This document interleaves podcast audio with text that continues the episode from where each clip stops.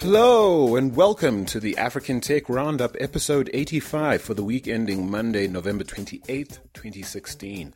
This is where we round up the week's most important tech, digital, and innovation news from across the African continent. My name is Andile Masuku. Glad you could join me. In this week's show, I speak to Dr. Vukosi Marivate, a data scientist and senior researcher at South Africa's Council for Scientific and Industrial Research, or the CSIR, about the trend towards countries legislating that the personal information of their citizens be hosted on servers within their borders. We had a great chat about that, so don't miss it. But before we get to it, I'll do a quick rundown of trending stories from the past week, minus some of the more detailed pop analysis and opinionated commentary I usually serve up alongside the news, simply because the team and I are prepping to cover SAP's Executive Digital Exchange happening at the 12 Apostles Hotel in Cape Town on Wednesday and Thursday, November 30th and December 1st. So, yeah, we're pretty bogged down, but rather than break our 85 week publishing streak, I thought we'd at least come at you with some highlights to hold you down. But you know me, I'm pretty chatty, so we'll see how it goes.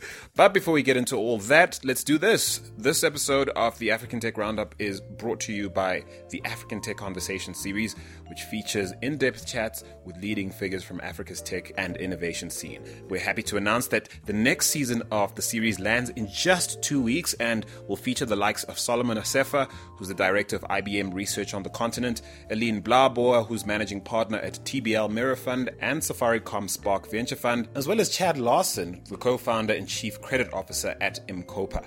Yep, it's fixing to be a pretty awesome season indeed. In the meantime, do catch up on some of the interviews you might have missed by heading to africantechroundup.com and clicking on African Tech Conversations in the main menu, or search for African Tech Conversations on iTunes, SoundCloud, Stitcher, or any other great podcatcher out there. Right, so on to the news. A big shout out to Senegal, which uh, became the second African country after Tunisia to adopt an electronic currency last week. The new currency is called eCFA and is built on blockchain technology. eCFA will be equivalent in value to the country's physical money and made available across all mobile money and e wallet platforms. Now, the currency will be issued by the Central Bank of the West African Economic and Monetary Union uh, and will be rolled out in partnership with an organization called eCurrency Mint Limited. Now, it's expected to improve transparency and interoperability issues that previously made it tricky to manage all the mobile money services provided by the country's mobile telcos, uh, which are, of course, run using different systems. And uh, it should also make it easier uh, for users to deal with one another across these platforms. So, yeah, speaking of virtual currency, though, it's uh, long been argued that Zimbabwe might very well be the continent's best use case for the introduction of virtual currency, uh, given the persistent economic troubles my home country has had. But um, uh, it doesn't seem to be on the cards just yet. Uh, as of Monday, though, the Reserve Bank of Zimbabwe uh, started floating a physical currency called bond notes with a value pegged at one to one with the US dollar. Now, the RBZ has said that it will initially release bond notes in $2 denominations uh, while also introducing $1 bond coins. Um, they say that this is, quote, in line with the bank's thrust to promote a cashless society through the use of plastic money. Um, they've limited withdrawals of these bond notes to a maximum of $50 per day and a maximum of, of $150 per week. They say for that reason to promote, you know, a cashless society. Um, I'm sure there are many other reasons why they'd limit that amount. Um, let's see how cashless a society Zimbabwe becomes in the wake of all this. Uh, but shout out to my people. Then uh, a big congratulations to friend of the show, Trevor Wolf, and his team at Delve.io for closing a 6.5 million rand investment round. Uh, that's roughly $467,000. Now, Delve.io is a marketing and advertising feedback crowdsourcing company, and the funding they've received comes courtesy of HAVAIC, or HAVAIC, I think. Delve basically helps clients source feedback from a pretty solid database of creative pros for things like advertising campaign concepts. There's quite a slick operation they run. And the last time we had Trevor on the show uh, some months ago, he and his co founder Grant Rock were busy trying to close this deal. So cheers, fellas. Well done to you. Now, for all you fans of Airbnb who've been hoping they'd start handling more than just accommodation, Uh, well, you can pop a bottle because Airbnb has launched something called Trips. Uh, that's intended to help people not only plan where to stay, but what to do when they get there, and uh, and help connect with you know cool people and great experiences. Now, Flight bookings aren't yet part of the offering, but I reckon they'll add that on soon enough. Now, Trips aims to help travelers access relatively unique experiences in places all over the world, and they've launched with 500 experiences in 12 cities around the world, including Nairobi and Cape Town. So you can expect the service to feature stuff like, you know, opportunities for guests to give back to communities through nonprofits, insider guidebooks allowing for cultural experts and neighborhood insiders to recommend, you know, hidden gems within their cities, and then through a partnership with Resy, users will be able to book seats at local restaurants through the Airbnb Airbnb app. Now, all this should do a lot to build um, on Airbnb's momentum. Uh, they have a whopping 3 million homes uh, listed uh, across 191 countries. Quite a feat. Let's see how well this goes. Do let me know if you've ever used the service. I'm yet to use Airbnb. Uh, with my wife actually planning some holidays for the coming year, it might be something I look into. Now, staying with international news, Reddit's co founder and CEO Steve Huffman has apologized, or at least indicated that he's um, at least a little sorry for using his administrative powers to secretly edit user comments that were critical of him on a popular pro Trump forum, or subreddit as they're called. Now, what he basically did was swap all the mentions of his username with names of the pro Trump group's leaders, meaning that when people posted expletive laden posts aimed at him, it looked like they were insulting the group's leaders. Now, this was obviously not a smart move at all for the dude. Uh, Reddit is hardly the sensation on the African continent that it is in Europe and the US. But in my view, this has dented the platform's credibility. I mean, for a platform that's often criticized for just how, quote, neutral they are in terms of not censoring even some of the most repulsive, divergent sentiments that are publicly posted on the internet, this is kind of out of character and and perhaps disappointing for you know some of the proponents of of neutrality that um, often put you know Reddit up as a as a poster child for how not to censor. But um, Huffman claims that he, quote, had his fun with these people and that they had fun with him, um, and, but that Reddit won't tolerate harassment. But I wonder just how, quote, fun and innocent we'd consider such meddling if, say, Mark Zuckerberg did it, or worse, a government someplace did it. There's no doubt that the internet is the wild, wild west, but um, high profile leaders like Steve Huffman would do well to approach their positions of power with I think, a tad more responsibility. So, South Africa now, where the Department of Home Affairs has partnered with Statistics South Africa to digitize 286 million records dating back to as late as the 1800s. Now, 90% of these would be paper records. We're talking everything from birth certificates to marriage certificates, ID applications to death certificates. Now, it's said that birth certificates will be prioritized, and, we're talking something like 110 million of these. So, the government aims to digitize 5.8 million birth records a year. Uh, they want to introduce efficiency by creating a centralized database that can be accessed from anywhere in the country, and of course, eliminate the now exorbitant cost of maintaining these paper files. Certainly sounds good to me. Staying with South African tech news, uh, Amazon is rumored to be in talks to acquire the Dubai based online retailer Souq.com. That's S O U Q.com uh, for about 1 billion US dollars, and a deal that would give uh, Amazon a giant footprint in the high growth Middle Eastern market. Now, why do we care? Well, only because Souq.com is partly owned by Tiger Global Management as well as Naspers. Now, Souq.com has reportedly appointed Goldman Sachs to find buyers for a share of the company, and uh, both Tiger Global Management and Naspers are said to be weighing the pros and cons of cashing out. And we all know Naspers is hurting right now. No small thanks to its limping cable TV businesses, as well as uh, uh, thanks to the massive capital injections they've been making in order to grow their VOD platform, Showmax. Souq.com is certainly keeping mum about this, and knowing that Amazon's willing to make an official statement. Don't quote me on this, but I'm betting something is about to go down. Now, staying with South African news, you remember South Africa's hashtag data must fall campaign, right? You know, the public outcry against South African mobile telcos allegedly overcharging customers for data. Well, you might also remember the flack I got for pointing out how unconstructive it might be to talk about mobile data pricing without taking into account issues like network capacity constraints, capital investment required to grow and maintain those networks, population size, demand and supply, usage trends. You know, to take all of this into account when comparing data costs uh, in various African countries. Now, I was also criticized for questioning the motives of the campaign celebrity champion DJ Thabo Molefe, aka Tbo Touch, who helped to take the matter all the way to South Africa's parliament before absolutely nothing happened. So now, guess what? Surprise, surprise.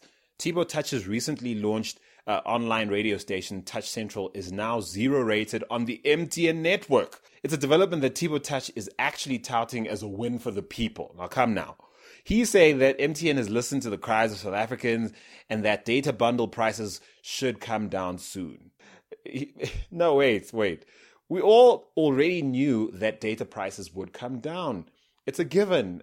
Again, I'll mention that I, I cannot vouch for the profiteering that I, even I suspect the mobile telcos have engaged in over the years. But I, I, do think that we this is more an economics issue than anything else. Nonetheless, I have to agree with Sello Molloy's uh, assessment of the situation in his article written for iAfrican.com. He reckons that this deal has sellout written all over it and that the word capture may just fit when it comes to MTN silencing their loudest critic. In fact, silencing would be the wrong word. MTN recruiting their biggest critic to become essentially their champion. Now, you've got to hand it to MTN. They've played this one really well, Shem. And while MTN South Africa has been cozying up to a DJ, Safaricom has been drawing heat from one of Kenya's most popular gospel artists, a certain Eunice Njeri, who has accused Safaricom of owing her a busload of money in royalties for her music. Now, this is just a week after Safaricom subscribers uh, accused the company of stealing their credit. Now, Njeri recently took to Instagram, posting a payment log amounting to 30 million Kenyan shillings, which is just under 300,000 uh, dollars in royalties, which apparently haven't been paid to her every month. Now, I have to admit that I'm a little unsure, uh, given her post, as to whether she's being stiffed by Safaricom or perhaps there's something dodgy going on between, you know, her management or perhaps her label. But here's my suggestion, Safaricom: capture the lady with a lifetime ambassadorship. You know, LeBron James style, or just pay up if you actually owe her money. How about that? Hmm? To Cameroon now, where the government has launched a campaign against social media, which, according to the government controlled daily, the Cameroon Tribune, is, quote, fast becoming a threat to peace and a secret instrument of manipulation, unquote. Um, they're claiming that social media is being used for, quote, character destruction, destabilization of public opinion, and defamation, among other things. Um, okay. So The newspaper published a special edition entitled The Downward Spiral of Social Media Has Reached Alarming Levels. And in this special edition, uh, the newspaper claims that social media can be dangerous for society if no measures are taken to scale it down. The newspapers also said this is especially true with elections fast approaching, and with that, the potential for people with political ambitions using social media to fight their opponents. I'm trying to grapple with why battling a political opponent on social media might be a bad thing. But okay, so let me just follow this through. Now, you remember how I asked if Facebook contributed to the successful campaign uh, Donald Trump ran to become president of the United States? Well, to me, this story highlights a flaw in my own reasoning when I argued that Facebook did, in fact, assist Trump to win. Uh, you know, look, firstly, I'm clearly biased because I've I never once questioned the legitimacy of social media when it helped Barack Obama into office, for example. So uh, clearly, this is also a matter of a candidate that I probably would have preferred not to become president, having become president, and then looking around to see who who to blame. Okay, so that um, I have to admit. Look, you can still argue the fact that in Obama's case, it's not as though fake news promoting his agenda was a big factor in getting him elected.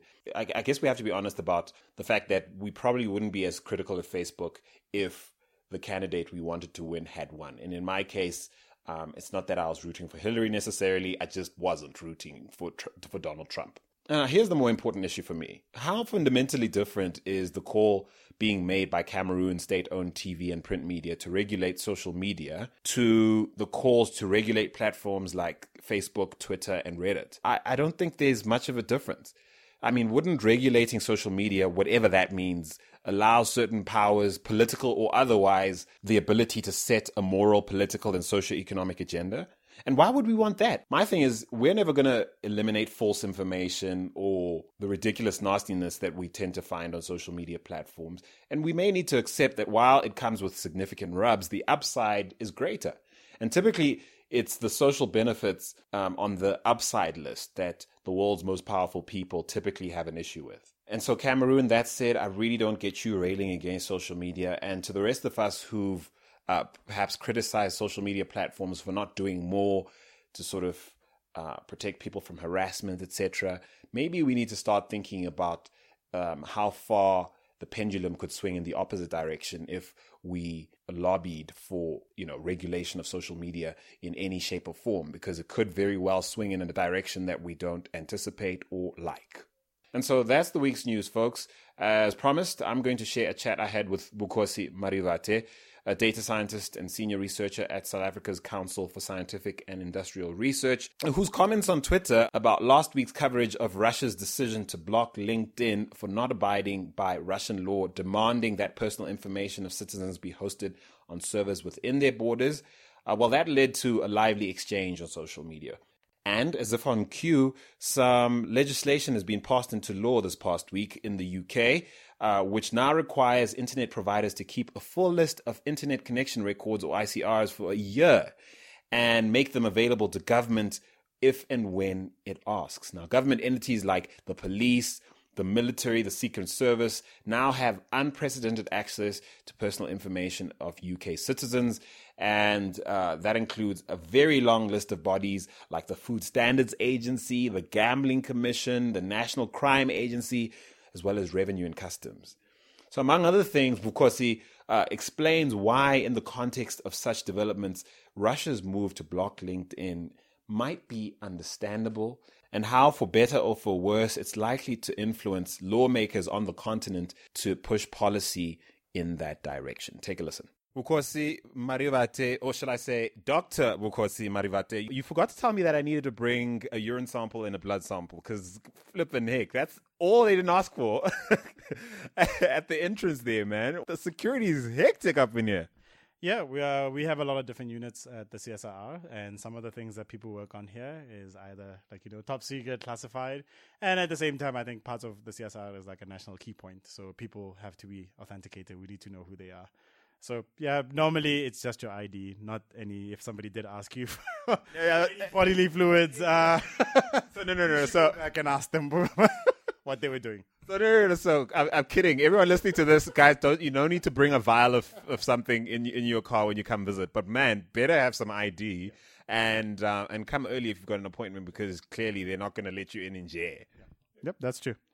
So yeah, so I'm walking up the stairs to your office. Firstly, the campus is beautiful. It really feels like um, a university campus I grew up on in the Philippines when I was much younger. So green and and and you know it's kind of layered and all. So it just feels like there's a lot happening. It just feels like a lot of feels like right. I haven't been inside any of the buildings or anything. I'm just driving around and it feels like a lot of smart people solving a lot of important things you know and then you, you, you i meet you outside you bring me inside and you're pointing to that building over there across from you guys here. Apparently there's like uh, stuff to do with home affairs and and and uh, t- just give me a sense give give a sense to someone listening to this uh, what the vibe is when you drive onto this campus what you see the sights and sounds. No one seems to really know what the CSIR does actually yeah, so uh, the CSIR is a research organization. So it's a government lab, basically, uh, made up of different units and groups in here who work on, on different problems. Uh, the Pretoria campus, where we are right now, is the largest campus in the country.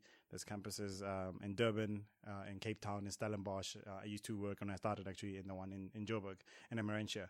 Um, the CSIR's main mandate is to do research that's applied to improve the lives of South Africans. Uh, where we are right now in, in, terms of my office, it's in unit.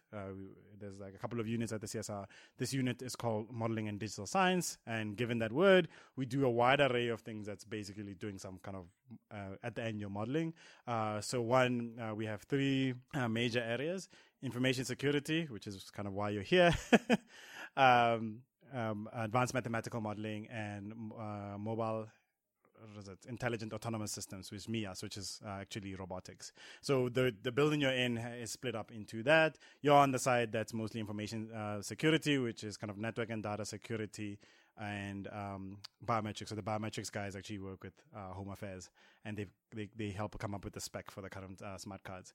Uh, in the information security, we also have a, a, a group here which works on data science um, uh, research and machine learning research, and also applications of data science to government problems. And so I'm here, as you alluded to, uh, because of information security. We had this conversation. In fact, uh, in in last week's episode of the African Tech Roundup, we covered the fact that Russia basically shut down LinkedIn for not abiding by their laws regarding uh, having Russian citizen information or personal information hosted on Russian servers. They shut that down. I, I, I guess they started with LinkedIn because they're pretty much a runt as, as as as far as you know social media platforms are concerned. I have a feeling they're coming for the likes of Facebook and others. Um, but uh, and I put out there, you know, you know, I'm not so sure. I haven't really applied my mind to thinking about whether this is an over an overreach and as far as Russia, you know, flexing its sovereignty or not. You reached out on social media and were like, well, you're not so sure it's an overreach in the context of you know the European Union uh, members in the European Union doing something similar. You sent me an article, which was fantastic. Uh, one I can definitely recommend. We shared it on our Twitter. Uh, if you want to check it out at African uh, Roundup, just find it there. A Computer World UK article that uh, enlightened me to the extent to which uh, EU partners are going to protect the data, well, quote unquote, we'll talk about this, quote unquote, protect the data of their citizens. So, in your mind, it's only fair that Russia does the same. yeah. So, like it's not about defending country or not. Um, uh, so especially where you are right now, we look at information security from the side of a citizen. Right, you can look at information security from the side of the government, and, that's kind of different. Uh, for us, we have our colleagues who work on the other side of the hill at the defense part, who might look at information security from uh, the side of government or, or kind of uh, law enforcement. Uh, so when you're doing that, you you kind of have to start thinking. Uh, if you have your personal information and you share it with somebody, how does the government make sure that it has policies that it protects individuals. So let me give us a simple example. Uh, when I was studying for my PhD in the US, um, because I was living in the US, and I, I would sign up for services like uh, my uh, cell phone contract, for example, and I was with a specific network there, and their information, their systems got breached. Because of the laws that apply to the United States and that company being there, they had to either find ways to compensate me if there was some if there was actually going to be any losses that I suffered, and to also try to figure out how to protect me. So a lot of times breaches happen. If you hadn't noticed before in America, people get free personal uh, information protection. There's companies that do uh, do that type of stuff, and that kind of response from companies is only available if your local laws actually apply to them. So now, if I think about South Africa, for example, and your information got breached for whatever service that you're using, and that service is actually based either in the in in, in Europe or in the US, you don't really have recourse. You've done an excellent job yeah. of not taking sides in the matter, yeah. um, but also just pragmatically showing why it might benefit a, a, a, citizen of any country that their government shows initiative in trying to protect their data security. I suppose it's difficult to discuss these issues without, you know, global politics filtering into the matter. And of course, this is Russia we're talking about, and perhaps uh, not, uh, I don't know, Sweden or Norway or some country that we don't associate with like a, a politically heavy presence in, in global politics and that kind of thing. But let's put that aside because I like the train of thought you, you're giving us. So let's assume Russia follows through, and it's clear that they have the intent to, to follow through on this mandate to, to, to see that this law is abided by. They insist that any foreign company that has Russian citizens on their database host that content in, on Russian servers. What is the implication from a safety point of view outside of, okay, a recourse if there's a breach? What benefits are there to uh, a citizen? What benefits are there, say, to the to the country as a whole? Um, so the, the so uh, again, I'm going to use a South African example. Yeah, within this. So we just had the the Protection of Personal Information Act uh, be signed into law. Uh, by President Jacob Zuma, and it's got specific things about what should happen in the data, what the data that you collect, and how you should, like you know, you you are responsible for security, securing it as a company and you should collect only the things that you need to collect and nothing more kind of thing um, so if something were to happen that contravenes that, in as for uh, for me as a South African, I wouldn't be able to go to these multinationals and say, "Hey, you contravened this act in South Africa. Can you please please fix it?" And maybe another anomalous thing would be what happened when it came to um, kind of online shops. Remember before you didn't get VAT charged, and then you know legislation passed that said digital goods because of the pull of the like, hey, we can do business in South Africa or some of the other African countries. We will make sure that VAT is added on there. It's the same kind of thing. People will abide to it as per when they see that they might actually lose out on the uh, on the market. And for a lot of the African continent, there's a lot of users for on, on, these platforms. And why aren't we then working towards actually having a discussion, which is something where I have not yet seen, even within like you know governments in South Africa, to discuss how you bring in and say, hey, uh, make sure the the the the, um, the data is locally there, so that we can then actually, if there's local laws, those actually apply to you because if we know there's been breaches and every time they announce, we look at them and we think they don't affect us but they actually do we would want to make sure uh, that our citizens are protected. On the other side which is the flip coin like you know the, the flip of the coin of this is we could look at a country like china where a company like google decided to to to pull out. So if you're if you're if, if we're saying that maybe a government like russia could go too far but you had Google pulling out of China for the reasons where it was like, okay, it's fine that you want to have local restrictions, but the restrictions go further than what we as a company, being Google, are willing to go and would rather completely cut off the the, the yeah the relationship. And I think when it comes to Russia and the specific case that we discussed last week, I think that's the automatic assumption that the only reason a government might go in this direction is because they want access to that information when they want it or need it, or they want to be in a position to put pressure on on any given company uh, with a database of people they want to, to access to, to they want to be able to have access to it at any given time. But it's not, uh, I suppose, it's not it's not fair to assume that's the case because you've already made a decent case for for why it's in the in the best interest of the citizen. That said, I do sense that governments around the world, particularly in developing uh, nations, uh, particularly on the continent, I think governments uh, around this LTE and 4G wave and and and this debate around licenses and, and, and dispersing them in South Africa, the, white paper, the ICT white paper, and etc. I, I think governments are beginning to realize that they missed the boat maybe on some level uh, in terms of participating in the growth of mobile, which really has been the most. I think the, the mobile telcos on the continent now possess arguably the the most valuable data sets on the continent, and governments are on the outside of that to some extent, with no paperwork that allows them or holds these people to account, perhaps uh, uh, uh, to to the extent that we should. And I suppose POPI, in the context of this law that has come through in, in South Africa, is the, is a start. But I do imagine now I'm putting on the hat of of thinking for government and and being you know uh, sympathetic to their cause if I was government and I wanted some sort of control, even from a national security point of view, this is a conversation we should be having, should surely. Uh, so earlier this week, I was in Kenya and in Nairobi for uh, the AfriCHI conference. I, I, was specifically there for a workshop on ethics in social media research.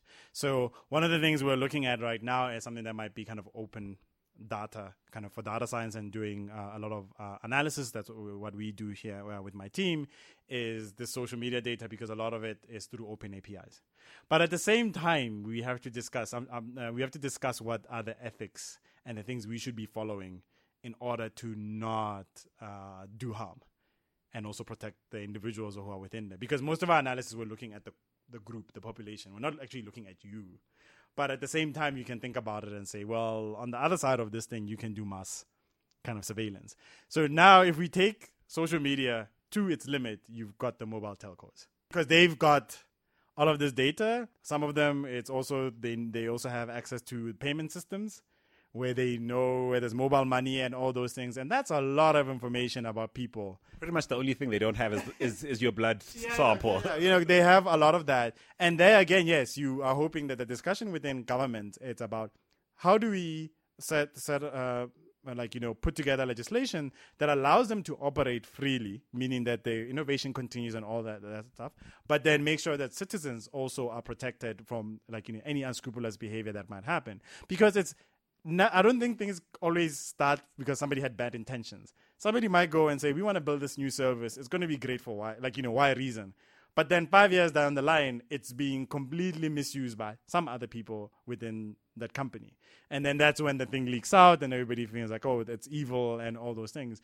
But there must be ways that when those type of things happen, that we can go back and say, how do we fix this? And at the same time, you must make sure that the companies themselves go through procedures that actually secure. So the same thing as in South Africa, phone numbers. Like one of the things that we hope POPI will sort out is I don't know how many calls I've gotten today from unsolicited from people selling me stuff. All right. And I will talk to, to, to MTN, who's my service provider, and say, please remove me for all, um, all of your your lists or whatever it is. Every time somebody calls me, I say, but it never stops. I believe some of it is coming from the from the from the network operators. It's not just it's definitely a revenue stream for them. you see, exactly. And now it's a question of fine, you can make money out of this, but does the user even know really it's fine if you say it's in the fine print but do do they understand that you're saying you're going to sell their personal information to third parties? And if we were to go out outside CSIR and stop by um, by the traffic light and ask 10 people who are just walking past i'm pretty sure none of them will say they understand that that's actually what was going on when they signed up for a service. Sure. So let so help me understand like practically the implications of say um, African nations following the footsteps of what European uh, nations have decided to do and what Russia is clearly deciding to uh, enforce in their country. If we were to attempt to go toe to toe with that, what would be some of the unexpected practical implications on day to day life, maybe from a startup aspect in terms of the complexity of just starting something that rec- that needs to adhere to, to government principle or go- government laws? It, would it have a knock on effect on on the attractiveness of, it, of of this market as a destination for multinationals who are looking to do business here. What sort of things pain maybe early on in the short term might we expect if Africa goes in this direction as well? So uh, I can't speak as a like you know from the law perspective, I'm not a lawyer, and then two, also the other one might be public policy. I think people might be those type of people might be better suited for this. I can take a stab at it as saying that one, it might be very interesting to see, like you know, you hope some somebody like the A, like the um, the AU would be the ones leading of saying let's standardize the terms across the continent because if we do that, it's easier. People like you know companies coming from outside don't need to deal with localization, lo- local different variations of this thing, and they'll just say, "Yeah, we know that we're dealing with um, a block, yeah, like you know, African states, and this is how they deal with things." And that's why I think also the EU went in as a as a as a block to say these are the, the, the laws about personal information, and so as as a block because you just need to look at that one legislation, and then you know how to how to move forward uh, there might be ramifications for companies that store the data outside the country and might be i'm not sure might also be using that loophole of saying it's I, the, the, pe- the person signs up for the service we tell them that the data is going to be stored in a server in the us and as such we absolve ourselves from like you know any responsibilities to local laws because we don't store anything on a south african server Okay, so now you've actually answered a question I had in my head as you were speaking. I was like, what what is the biggest motivating factor for companies not to um, aside from the cost, of course, it must be just a mission just to have to servers all over the world. But aside from the cost, why wouldn't companies be doing this anyway? And you've started to answer that question. Yeah, you you could have. That's like I don't want to say that's exactly what might be because you I would have to go in through legislation and say does it absolve you? Some might say as long as a company's headquartered here, it doesn't matter where the data is you you still abide by local law. But some places you might find that that's the case. I'm saying other countries on, on the continent you might find that's the case that it absolves you of the data responsibility, your security responsibility because you're saying I don't store anything on here or it's stored on Amazon and I, I should I, I, shouldn't worry too much about it. Um, it's um you have to be very careful about that. Also on, on the side, I think as a as an entrepreneur, if you're building something, yeah, because it, it might just be a matter of time that something then does come in, and if you didn't follow proper procedure, you still might get bitten. Like I'm trying. I'm actually trying to think of a startup concept that wouldn't require some form of database storage of of, of personal information. I'm having a hard time thinking of a, a startup concept that wouldn't involve that. and and that's exactly the case, right? That it's become it's it's the norm now that you're going to be collecting some information. I had a very tough time in the morning today. I'm going to throw um trying to connect to the like one of the free internet hotspots today, and they had a thing where initially I, I just used to be able to just connect with my uh, with my email, and I have an email that I just use for things like hotspots that don't identify me uh, uh, further on. And then now they put in a requirement that they want the phone number to to do that. And it was very like I looked at it. It was trick. It was uh, very clever. They ask you for the phone number and say they're going to send you a, a text to do uh, authentication, but they actually don't. So just by saying go through, it then says yeah you're fine, you're going through. But then you can see that's a little trick. Yeah, a fairy, a fairy definitely died now this this morning. Clearly, You see, yeah, like you know, they, they, it's a little trick to get your personal information, which means they're probably using it, as you said, as a revenue stream. We, we like you know um uh, within there. So that type of stuff is like okay, fine, you take my information. If you do, uh, um, have you have you secured it uh, well enough?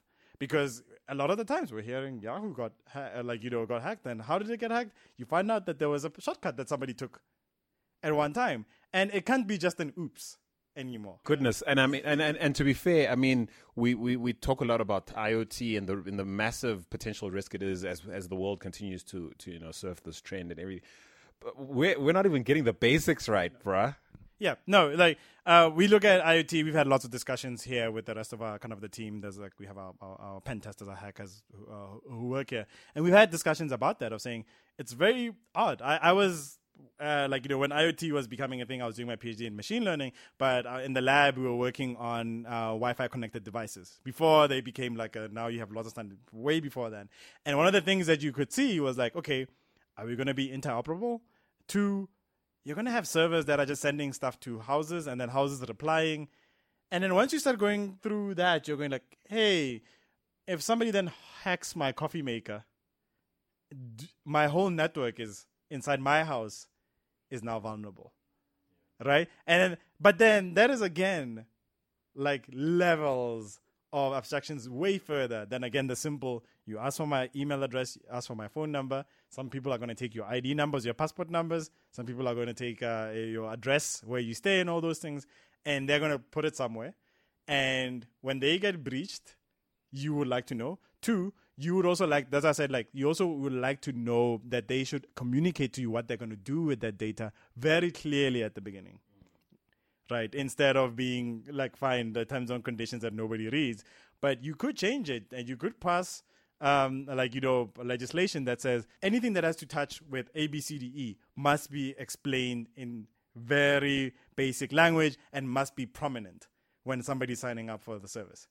Like that would change a lot of and like whatever color coded saying that if it's like the the the the, um, the most risky type of personal information, it must be in red in bold right? And then anything else can be orange. And then if it's very like you know unlikely, it might just be your your first name. They don't take your surname. Maybe that's green, like because that piece of information by itself, if it were to to go away, it it might not really identify you. But then if you put all these things together, it's such a big like risk if it actually gets stolen.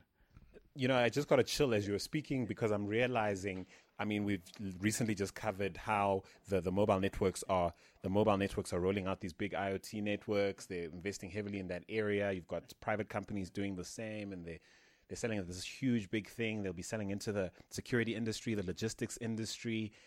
And we don't have laws protecting us on a basic level. Well, I mean, in the case of POPI, at least it's a start, you know, as far as South Africa is concerned but really continent wide they're to know where i mean your i mean your kettle that's linked to or the brick in your house that's is to be linked to data that's totally hackable and saleable and potential and leaves you open for and so I, i'm beginning to start i'm beginning to see for myself now as really as an enthusiast in the space like the the the scale of the risk here. It, it's really is huge isn't it? So, like, one of the things I maybe I, I should say, I'm a kind of machine learning researcher. I'm in data science. I love having data. Like, that's something like people might say, like, hey, I'm bashing, like, uh, bashing the area and data is useful and it could be used for all these other things. It could unlock so many new industries. It can. Right, my day to day is I have to deal with social media data. I deal with also personal information data that comes from places where I have to make sure it's secure. We have to have policies about how we manage our data here. Uh, when we get it, some might come from municipalities, some of it comes from uh, private companies saying we're looking at this, we're trying to solve X. Can you help us? Right? You know, some come from government departments, but we have to go through internal procedures to make sure that I'm not going to be tomorrow going back to a government department and saying, "Oh yeah, somebody got in and and, and took our stuff. So I love having data because that's what I do. I'm talking about information security here because we've had to think about this even when we're doing our machine learning work. Like to say, how are we going to make sure that we don't expose people? But then, yeah, now when you start going in and saying, okay, there's this thing IoT, it's a bit of a wild, wild west at the moment. And like, you know, the, that, that uh, other week where the whole like you know half the internet in the US went down and they found out it was a like a distributed attack using IoT devices, we kind of saw that coming. It wasn't uh, like you know. It and, and you know you know wasn't mentioned nearly as much is all the personal data that was linked to that attack. We, we haven't we it was almost in fact it hasn't been covered at all so we haven't even started to consider the the the knock on effect in, in as far as exposure yeah to, to as far as personal data is concerned. We, we really just talked about the fact that the, the internet went down. Yeah, there are a lot of people just looked at that. People aren't going like, "Hey, did the account information that's connected with the service because you might have signed up with whatever service provider for your IoT device." Whose cameras did whose cameras did they hack? To, whose, which traffic did they draw? It's not even that. I know, like a couple of years ago, there used to be a website that published um, with these Wi-Fi cameras, their IP addresses, because a lot of the manufacturers were just opening up the. As soon as you connected to your network, it would broadcast and say, "I'm here." And then, so there was a website. There was, I think, it was a Security Miner website where they were just showing how bad this is, and you could just randomly go onto a IP and see the person's house. That's insane, right there. You know what? Uh, this man, uh, yo, this man it, has a meeting. Uh, it, it, a few minutes away, and and I don't want to keep you from that meeting. There is no way we're not going to have to chat again because I mean you've raised so many issues. My mind is bursting. I probably sound uh, partially incoherent to our listeners usually. Uh, yeah, so um, that's because my mind is just racing because of some of the stuff you've raised, and we have to have this conversation again. Yeah, I look forward to it. Man, so ladies and gentlemen, it is Dr. Vukosi uh, Marivate, and it is Doctor to you. Shout out to the, to being a Fulbright scholar, bro. Thank you. Thanks a lot. Yeah, man. So the, and the PhD is in uh, data science, in, com- in computer science, but with a focus I was in machine learning. All right, man. Well, only the best for this show. Thank you so much for being here, bro. Thank you. Many, many thanks to Vukosi Marivate for speaking to me. He's definitely worth following on Twitter, folks. Uh, his handle is at Vukosi, uh, which is at V U K O S I. And of course, do let us know what you make of the issues we touched on in our conversation. You can holler at us on Twitter at African Roundup or use the ATRU hashtag to get our attention. That's nearly it for this week. This episode of the African Tech Roundup is brought to you by the African Tech Conversation series, which features in depth chats with leading figures from Africa's tech and innovation scene. Now, as I mentioned earlier, the next season of the series lands in just two weeks, featuring the likes of Solomon Assefa, Eline Blaauboer, Chad Lawson, and others. But while you're waiting for that to drop, you can catch up on some of the interviews you might have missed by heading to africantechroundup.com. Click on African Tech Conversations in the main menu or search for African Tech Conversations on iTunes, SoundCloud, Stitcher, or any other great podcatcher out there. And so that's the week's show, folks. Please do join me again next week on AfricanTechRoundup.com. And to those of you attending SAP's Executive Digital Exchange, look forward to meeting you out in Cape Town. But for now, I'm Andile Masuku. Until next time, do take care, Africa.